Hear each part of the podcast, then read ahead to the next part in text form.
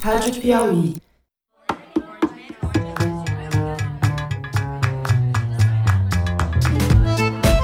Bem-vindos à Rádio Piauí. Esse é o Maria Vai com as Outras, o podcast sobre mulher e mercado de trabalho. Eu sou a Branca Viana. O nosso tema de hoje é Mulher na Ciência e a gente vai conversar com uma bióloga e uma matemática. Todos os dados citados aqui vão estar no site da revista Piauí, lá no cantinho do Maria Vai com as Outras. A primeira convidada é Ana Carolina Carnaval, bióloga, professora de CUNY, que é a, a City University of New York. A Carol, como costuma ser chamada, mora nos Estados Unidos há 20 anos, é casada e tem dois filhos, de 10 e 11 anos. Ela dirige um laboratório que estuda eh, como as espécies das florestas brasileiras evoluíram ao longo do tempo até chegar a essa imensa diversidade de bichos e plantas que a gente tem hoje. A Carol mora em Nova York, onde Maria vai com as outras conversou com ela. A diversidade é fundamental dos bichos, das plantas e das gente. a outra convidada é a Luíse Durso, aluna da graduação em matemática na PUC Rio. A Luíse tem 21 anos e desde os 11 ela acumula medalhas de ouro em Olimpíadas de Matemática nacionais e internacionais. Na Olimpíada Brasileira de Matemática das Escolas Públicas, mais conhecida como BMEP, são pouquíssimas as meninas que ganham ouro, são só 10%. A Luíse ganhou ouro sete anos seguidos. Não é porque as meninas são menos inteligentes, é porque elas foram menos incentivadas. Se você não tem uma professora, suas amigas estão indo embora, por que, que você vai ficar ali? Eu sou Ana Carolina Carnaval, eu sou professora na City University of New York. Eu trabalho com biodiversidade da Mata Atlântica. Vamos começar falando sobre a sua área de pesquisa e como você foi parar nesse assunto. Foi engraçado, porque crescendo no Brasil eu não me interessava muito por ciência, não. Mas eu vim é, para um programa de intercâmbio quando eu estava no segundo grau e eu morei em Washington. E foi lá que eu vi os grandes museus do Smithsonian e eu babei naquele lugar, né? Foi ali que eu resolvi, não, eu quero ser cientista. E eu voltei para o Brasil, prestei um vestibular para biologia e comecei normal, sem grandes paixões dentro da biologia, mas foi teve um professor meu que acabou sendo meu orientador de mestrado, é o professor Sérgio Pote Carvalho Silva, que dava uma disciplina de vertebrados e uma vez, eu estava no meu segundo ano de faculdade, eu acho, levou a turma para Pissinguaba, né, que é um lugar lindo na costa de São Paulo, e teve a primeira noite a gente saiu numa poça e eu nunca vi tanto sapo na minha frente. Era sapo para todo lado, era sapo no meu cabelo, era sapo nas plantas, e os bichos eram todos coloridos, era maravilhoso. E aquilo ali foi o meu encanto. Sabe quando você tem o seu momento encanto da carreira? E falo assim: pronto, eu quero ser uma porta-voz desses bichos. Eu quero entender como esses bichos estão lidando com esse mundo que a gente está alterando, para eu poder saber o que a gente pode fazer aqui para garantir que essa diversidade fique. E foi por aí que foi. E você hoje em dia dá aula em CUNY. E, e, como é que isso aconteceu? Como é que você veio parar nos Estados Unidos? Há quanto tempo você mora aqui? O teu doutorado foi aqui? Foi, foi onde? Então foi assim, é, eu estava terminando o mestrado e o meu marido, o Alexandre, recebeu uma proposta para se mudar para Chicago pela empresa dele. Ele faz o quê? Ele trabalha no setor privado, ele trabalhava com uma consultoria, ele trabalhava naquela época para Anderson Consulting. E aí, eu lembro direitinho, a gente estava dirigindo pela Lagoa Rodrigo de Freitas, linda, e Alexandre falou assim: Eu acabei de recusar uma oferta de se mudar para Chicago, porque você está fazendo todo mestrado, né? Aí eu falei assim: Mas como? Que, que é isso? Não, você vai lá e vai aceitar. A gente vai, eu faço meu doutorado lá. E nós viemos e eu tentei um ingresso e acabei entrando e, e foi lá que eu fiz meu doutorado em Chicago. E depois de lá, quando estava acabando o doutorado, a gente, eu conheci, eu tinha um professor, um, um, cientista que eu admirava muito o trabalho dele, seguia muito os artigos dele. E eu resolvi que eu ia tentar uma bolsa para trabalhar com, com esse professor, que é o Craig Moretz, que é um australiano, que estava em Berkeley. E essa bolsa saiu, então foi a minha vez de carregar o Alexandre. Falei, agora você vem comigo para Califórnia, olha só, que lugar melhor. Então nós fomos embora para São Francisco, na verdade a gente ficou em Berkeley o tempo todo. E, um, e foi lá que eu fiz o, o, o pós-doc. Uma rápida interrupção para explicar que o pós-doc é o pós-doutorado. É um estágio muito importante na carreira do pesquisador. Uh, com frequência a pessoa acaba o doutorado e vai direto para o pós-doc, como foi o caso da Carol Carnaval. Uh, e só depois de concluir o pós-doc é que o pesquisador vai pleitear uma vaga permanente de professor numa universidade. E aí ele te acompanhou, quer dizer, ele trocou de emprego, ele foi transferido então, da empresa? Ele não conseguiu trocar de emprego. Essa é uma coisa, essa é uma questão super importante para mulheres na ciência, né? É a questão de quão portátil é o seu parceiro ou a sua parceira. E, e o Alexandre não conseguiu é, essa transferência. Mas como ele trabalhava numa consultoria, então, o esquema de trabalho nesses, nesses lugares são que você geralmente é alocado num, numa, numa empresa, para que a sua empresa está fornecendo a consultoria. Então, de segunda a quinta, você fica naquela empresa, quinta-feira você volta para casa. Então, ele conseguiu essa de, de morar comigo, efetivamente, de quinta a domingo, e de segunda a quinta ele ia viajar e trabalhar fora. Mas aí foi um, um primeiro grande desafio que o primeiro desafio mega que eu enfrentei, que foi ter meus filhos nesse sistema. Porque eu tive as duas crianças nesse pós-doc e eu era uma mãe solteira de segunda a quinta, né? Inclusive, eu fiquei grávida do segundo filho quando eu tinha seis, quando a, quando a minha maior tinha seis meses. Então era eu sozinha de manhã, levando os meninos para creche, indo para o pós-doc, voltando para creche, trazendo os meninos sozinhos. E nessa época minha mãe ainda trabalhava, minha sogra também, quer dizer, a gente tinha uma ajuda, mas não era foi lasca. O dinheiro inteiro do pós-doutorado pagou a creche das crianças. Mas, sabe, porque tem muito, muita amiga minha que pergunta, mas isso, o meu dinheiro está perdido. Falei, não, esse foi o melhor emprego que eu fiz do meu dinheiro.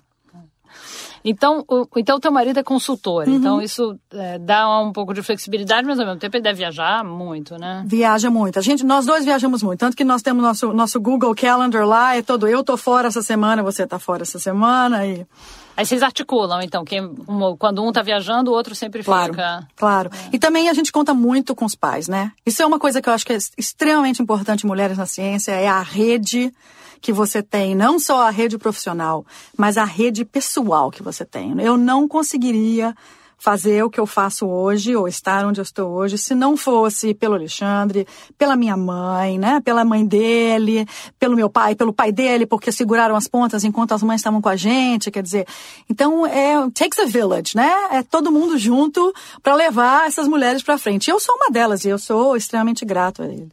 Tem alguma diferença entre você ser homem e ser mulher, cientista? Tem. Oxe. O salário das mulheres cientistas nos Estados Unidos é comprovadamente mais baixo que o salário dos homens cientistas nos Estados Unidos. E, e no Brasil, isso não, eu, eu, eu não sei o salário de todo mundo, mas eu acredito que isso não acontece dessa forma. Porque, na maior parte, eu estou falando, por exemplo, vamos pensar em, nas, universidades, nas universidades públicas, né? Estou pensando nesse, nesse extrato aí. No Brasil, todo mundo está na mesma tabela de preço, né? Você está avançando, você está passando de assistente para adjunto, seja lá qual for o termo que se, que se usa, mas isso está numa tabela e todo mundo está recebendo igual. Nos Estados Unidos, existe essa tabela de progressão, mas os grandes pulos de salário ou de recursos que você consegue na sua instituição são feitos por meio de negociação com a instituição. E a gente sabe que os homens negociam muito mais do que as mulheres, são muito melhores em, em, em defender seus interesses, defender o interesse dos seus laboratórios, né? E então o que acontece? Você vê muito grande, muito facilmente essa diferença de, de, de, salários, não porque os homens são mais merecedores que as mulheres, mas muitas vezes porque as mulheres não pediram, porque as mulheres não ousaram. Isso é uma coisa que a gente precisa mudar na cabeça das mulheres a gente tem que parar e defender o nosso lado e ousar mais, né? Na questão do Brasil, dos salários do Brasil, eu estava olhando é, dados do CNPq, da CAP, e de fato, né, as pessoas fazem concurso para entrar para as universidades e os salários são os mesmos, se a pessoa estiver no mesmo nível do concurso que fez. Acontece o seguinte, que uh, as mulheres, hoje em dia, elas são três quintos da população com diploma superior no Brasil. Elas são também uh, três quintos das bolsas de iniciação científica na graduação. À medida que a carreira avança, essas, essas mulheres que estão na graduação fazendo iniciação científica muito mais do que os homens, elas somem. Porque quando você chega nas bolsas de maior prestígio no CNPq, de maior remuneração, bolsa de produtividade, bolsa 1A, uh, bolsa sênior, inclusive, Esse número cai na bolsa de produtividade para um terço das mulheres, cai de 3 quintos para um terço, e nas bolsas 1A para um quarto. E esse número é um número que há 15 anos não muda, não avança. Então, a, a disparidade salarial entra aí, né? As uhum. mulheres ou elas deixam a ciência ou elas param em algum lugar, elas não avançam na carreira para ganhar mais e, e ter também melhores grants e poder ter seu próprio laboratório, avançar sua pesquisa. Por que você acha que isso acontece? Quais são os gargalos? Os gargalos que a gente observa, com certeza, nos Estados Unidos, eu acho que isso muito acontece no Brasil também, é na hora dessa mulher se inserir no mercado de trabalho. Né? É na hora dessas pós-docs arrumarem um emprego como professora, já é um grande gargalo aqui. E no Brasil, eu também suspeito que seja. A gente, tem, a gente vê muita gente, muita mulher nessa hora que está se formando na faculdade, conseguiu um pós-doc, mas não conseguiu nada depois do pós-doc, e aí aquela hora ela resolveu ser mãe, e aí apareceu um concurso de professora substituta que ganha menos, ela falar assim, eu vou pegar, né? Eu acho que existe muito dessa questão pragmática das mulheres de deixa eu garantir o certo, deixa eu fazer o que eu tenho que fazer, que é o certo aqui, em vez de eu ficar devaneando e arriscando. Isso é uma coisa, eu acho que existe essa coisa. E, e, como você acha que é possível reverter esse quadro do avanço na carreira, eu digo, do teto de vidro né, na ciência? Só interrompendo aqui um minutinho para explicar o que eu quis dizer com essa expressão. Teto de vidro é, é uma espécie de afunilamento hierárquico em que a gente vai vendo cada vez menos mulheres à medida que se sobe de posição na empresa, ou então, nesse caso, na pesquisa científica. A gente diz que o teto é de vidro porque é difícil ver exatamente por que as mulheres chegam a um ponto na carreira e param e não são mais promovidas e não ganham aumento e não avançam na mesma proporção que os colegas homens. Quer dizer, a ideia é que elas batem com a cabeça num teto de vidro e de lá não passam. É, eu acho que a gente tem que ter políticas específicas para aumentar esse número de mulheres na ciência. E essas políticas, elas têm que ser, eu acho que em todos os níveis da educação, desde lá de pequena por exemplo, essa questão das mulheres não ousarem ou as mulheres não arriscarem. Isso a gente, a gente constrói de pequeno, né? É, depois, eu acho que na hora de, de se formar na graduação, é mesmo imbuir nelas um sentido de. Deixa eu te dar aqui um leque de, de ferramentas para você poder fazer o máximo de coisas que você se sentir capaz né, de você fazer. E aí eu acho que quando chega no pós-doc e nos primeiros anos de trabalho, né, na inserção, essa é a hora que eu acho que a gente tem que ter um pouco de ação afirmativa. É essa a hora que a gente tem que ter bolsas de pós-doc para mulheres. É essa a hora que a gente tem que ter é, uma luva, por exemplo. Eu ganhei uma luva, não como mulher, mas como minoria, porque eu sou latina aqui nos Estados Unidos. Então, quando eu terminei meu pós-doc, junto com a minha bolsa de pós-doc vinha essa luva. Então, assim, a, o, o, NSF, né, o National Science Foundation, me deu uma carta e quando eu fui entrevistar para emprego, a carta dizia: não, nós financiamos a Carolina para ela fazer esse pós-doc, a gente acha ela preparada. Se você contratar a Carolina, ela vai ganhar X mil dólares em cima do que vocês vão colocar dela da nossa fundação para ela se levantar. E eu acho que essa coisa de, de ser ativo nesse campo, falta no Brasil. Falta essa ajuda. E se a maternidade é uma coisa muito importante, eu acho que no Brasil ela é extremamente importante, a gente tem que pensar políticas públicas de que, que vão ajudar as mães cientistas, né? Que é coisas que não existem nos Estados Unidos. Creche na faculdade é uma coisa difícil aqui. Creche, né? Ajuda com criar criança é uma coisa dificílima. É, to, ajuda para viajar né? Então, eu às vezes viajo, viajava com as crianças e com uma mãe ou com o Alexandre, né? Tem que alguém com a gente, né? Você vê nos Estados Unidos muito disso, tá? A mãe lá apresentando, tá o pai com o bebê lá fora, né? Isso no Brasil a gente não vê tanto, né? Então, eu acho que é hora da gente começar a fazer isso. Agora, a questão da diversidade de um modo geral, diversidade uhum. é, diversidade racial, que é um problema gravíssimo na ciência aqui e no Brasil também, é, e diversidade de gênero. Por que a diversidade é importante? Nossa, a diversidade é fundamental. Dos bichos, das plantas e das gente. né? Ah, Na verdade, já existem trabalhos mostrando isso. A gente tem dados comprovando que ciência, quando é feita com perspectivas de pessoas que têm experiências diferentes, né, culturas diferentes, elas são muito mais impactantes do que a ciência que se faz de uma forma homogênea. Então, né, cientificamente, estatisticamente falando, a gente sabe que a diversidade aumenta a qualidade da ciência. Então, isso é um. E o outro diabo, se as mulheres são metade da população de alunas, você tem que ter metade da população de professoras do mesmo sexo. A gente precisa desses modelos, a gente precisa das referências, né? Então, acho que são duas coisas. É a questão da qualidade da ciência, mas é a questão da representação social também. E são, é, vamos dizer assim, atributos diferentes, né? Mulheres trazem coisas que homens não têm, homens trazem coisas que mulheres não têm pela nossa criação, pela maneira como que a gente vê o mundo até mesmo pela maneira como a evolução aconteceu, né? Dos, das, as forças seletivas no sexo. Então, a gente só tem a ganhar em fazer essa paridade. Eu vi um, um, estudo que saiu na Science agora há pouco tempo que diz que os campos que são considerados de que exigem talento nato e gênio tem muito menos mulher do que os campos em que o que é mais valorizado ou o que é considerado importante é o esforço.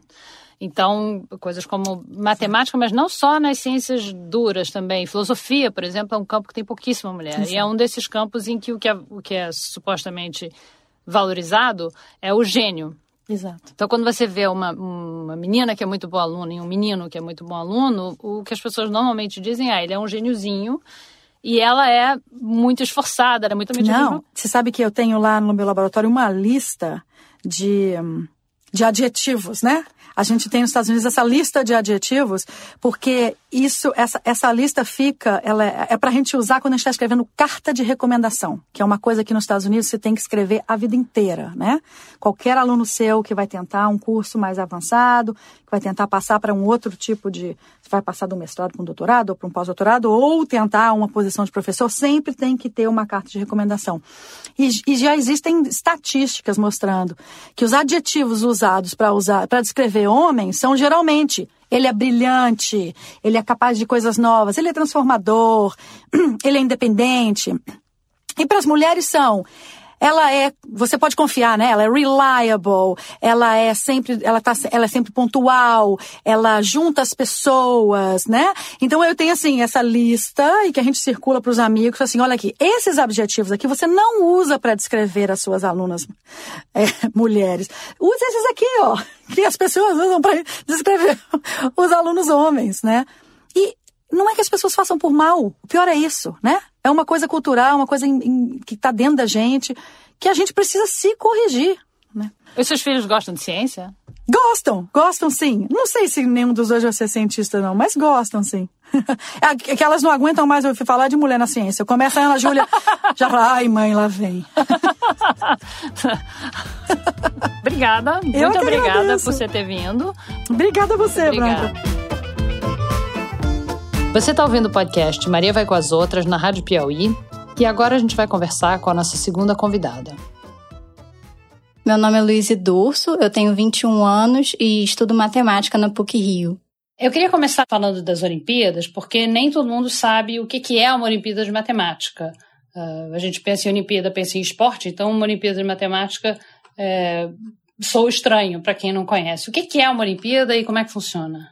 É, é praticamente a mesma coisa de uma Olimpíada, os alunos treinam também, e é às vezes em alto nível, mas normalmente se apresentam problemas de matemática que não são não são parecidos com o que você vê na escola. Eles exigem mais criatividade, mais interpretação e, e o interessante é você se desafiar e, e ver até onde quantos problemas você consegue resolver, problemas às vezes que você de início pensa que nunca vai conseguir, que é completamente inviável, mas aí você treina, treina, treina e um dia você está apto a responder.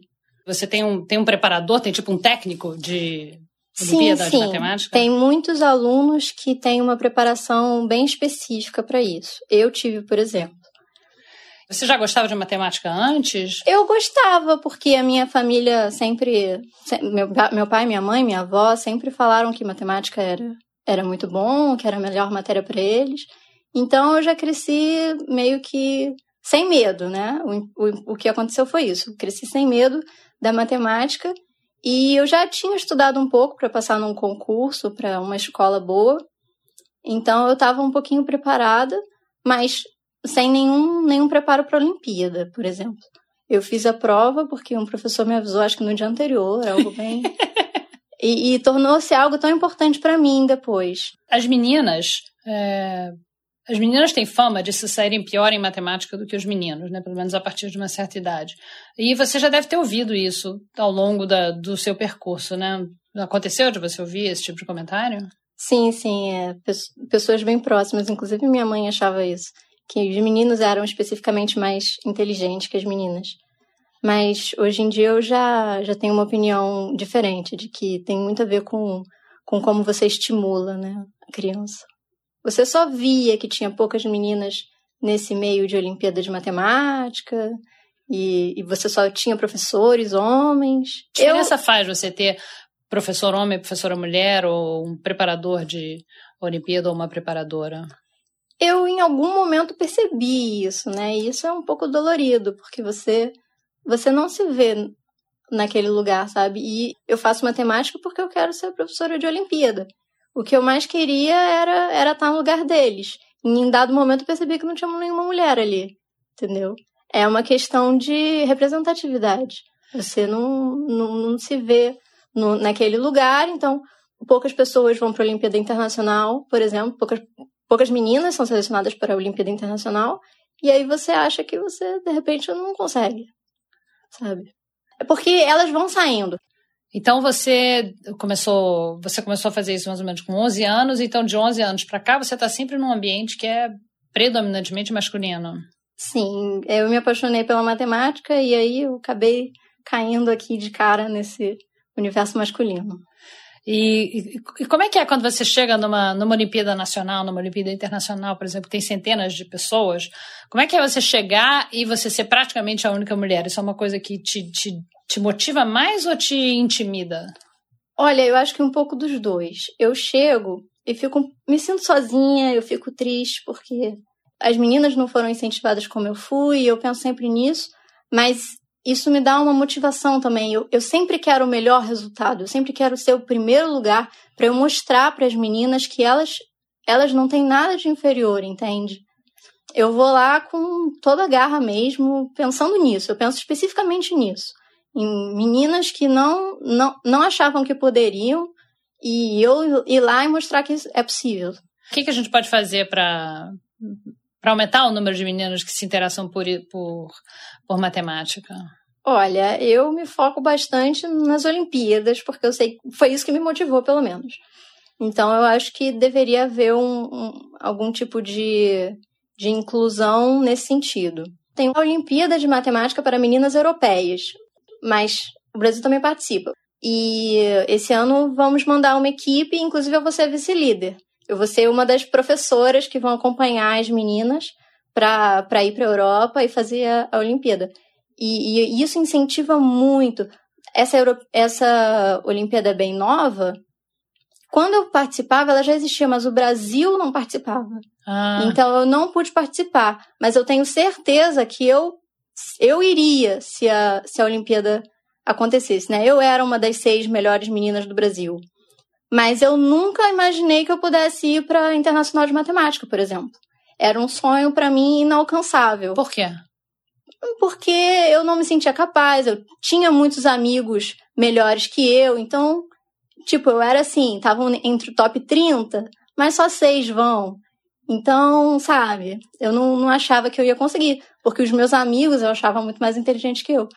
Agora, você achava com razão? Hoje em dia, você olhando para trás, você acha que você tinha razão não, ou não? Hoje em dia, se eu soubesse.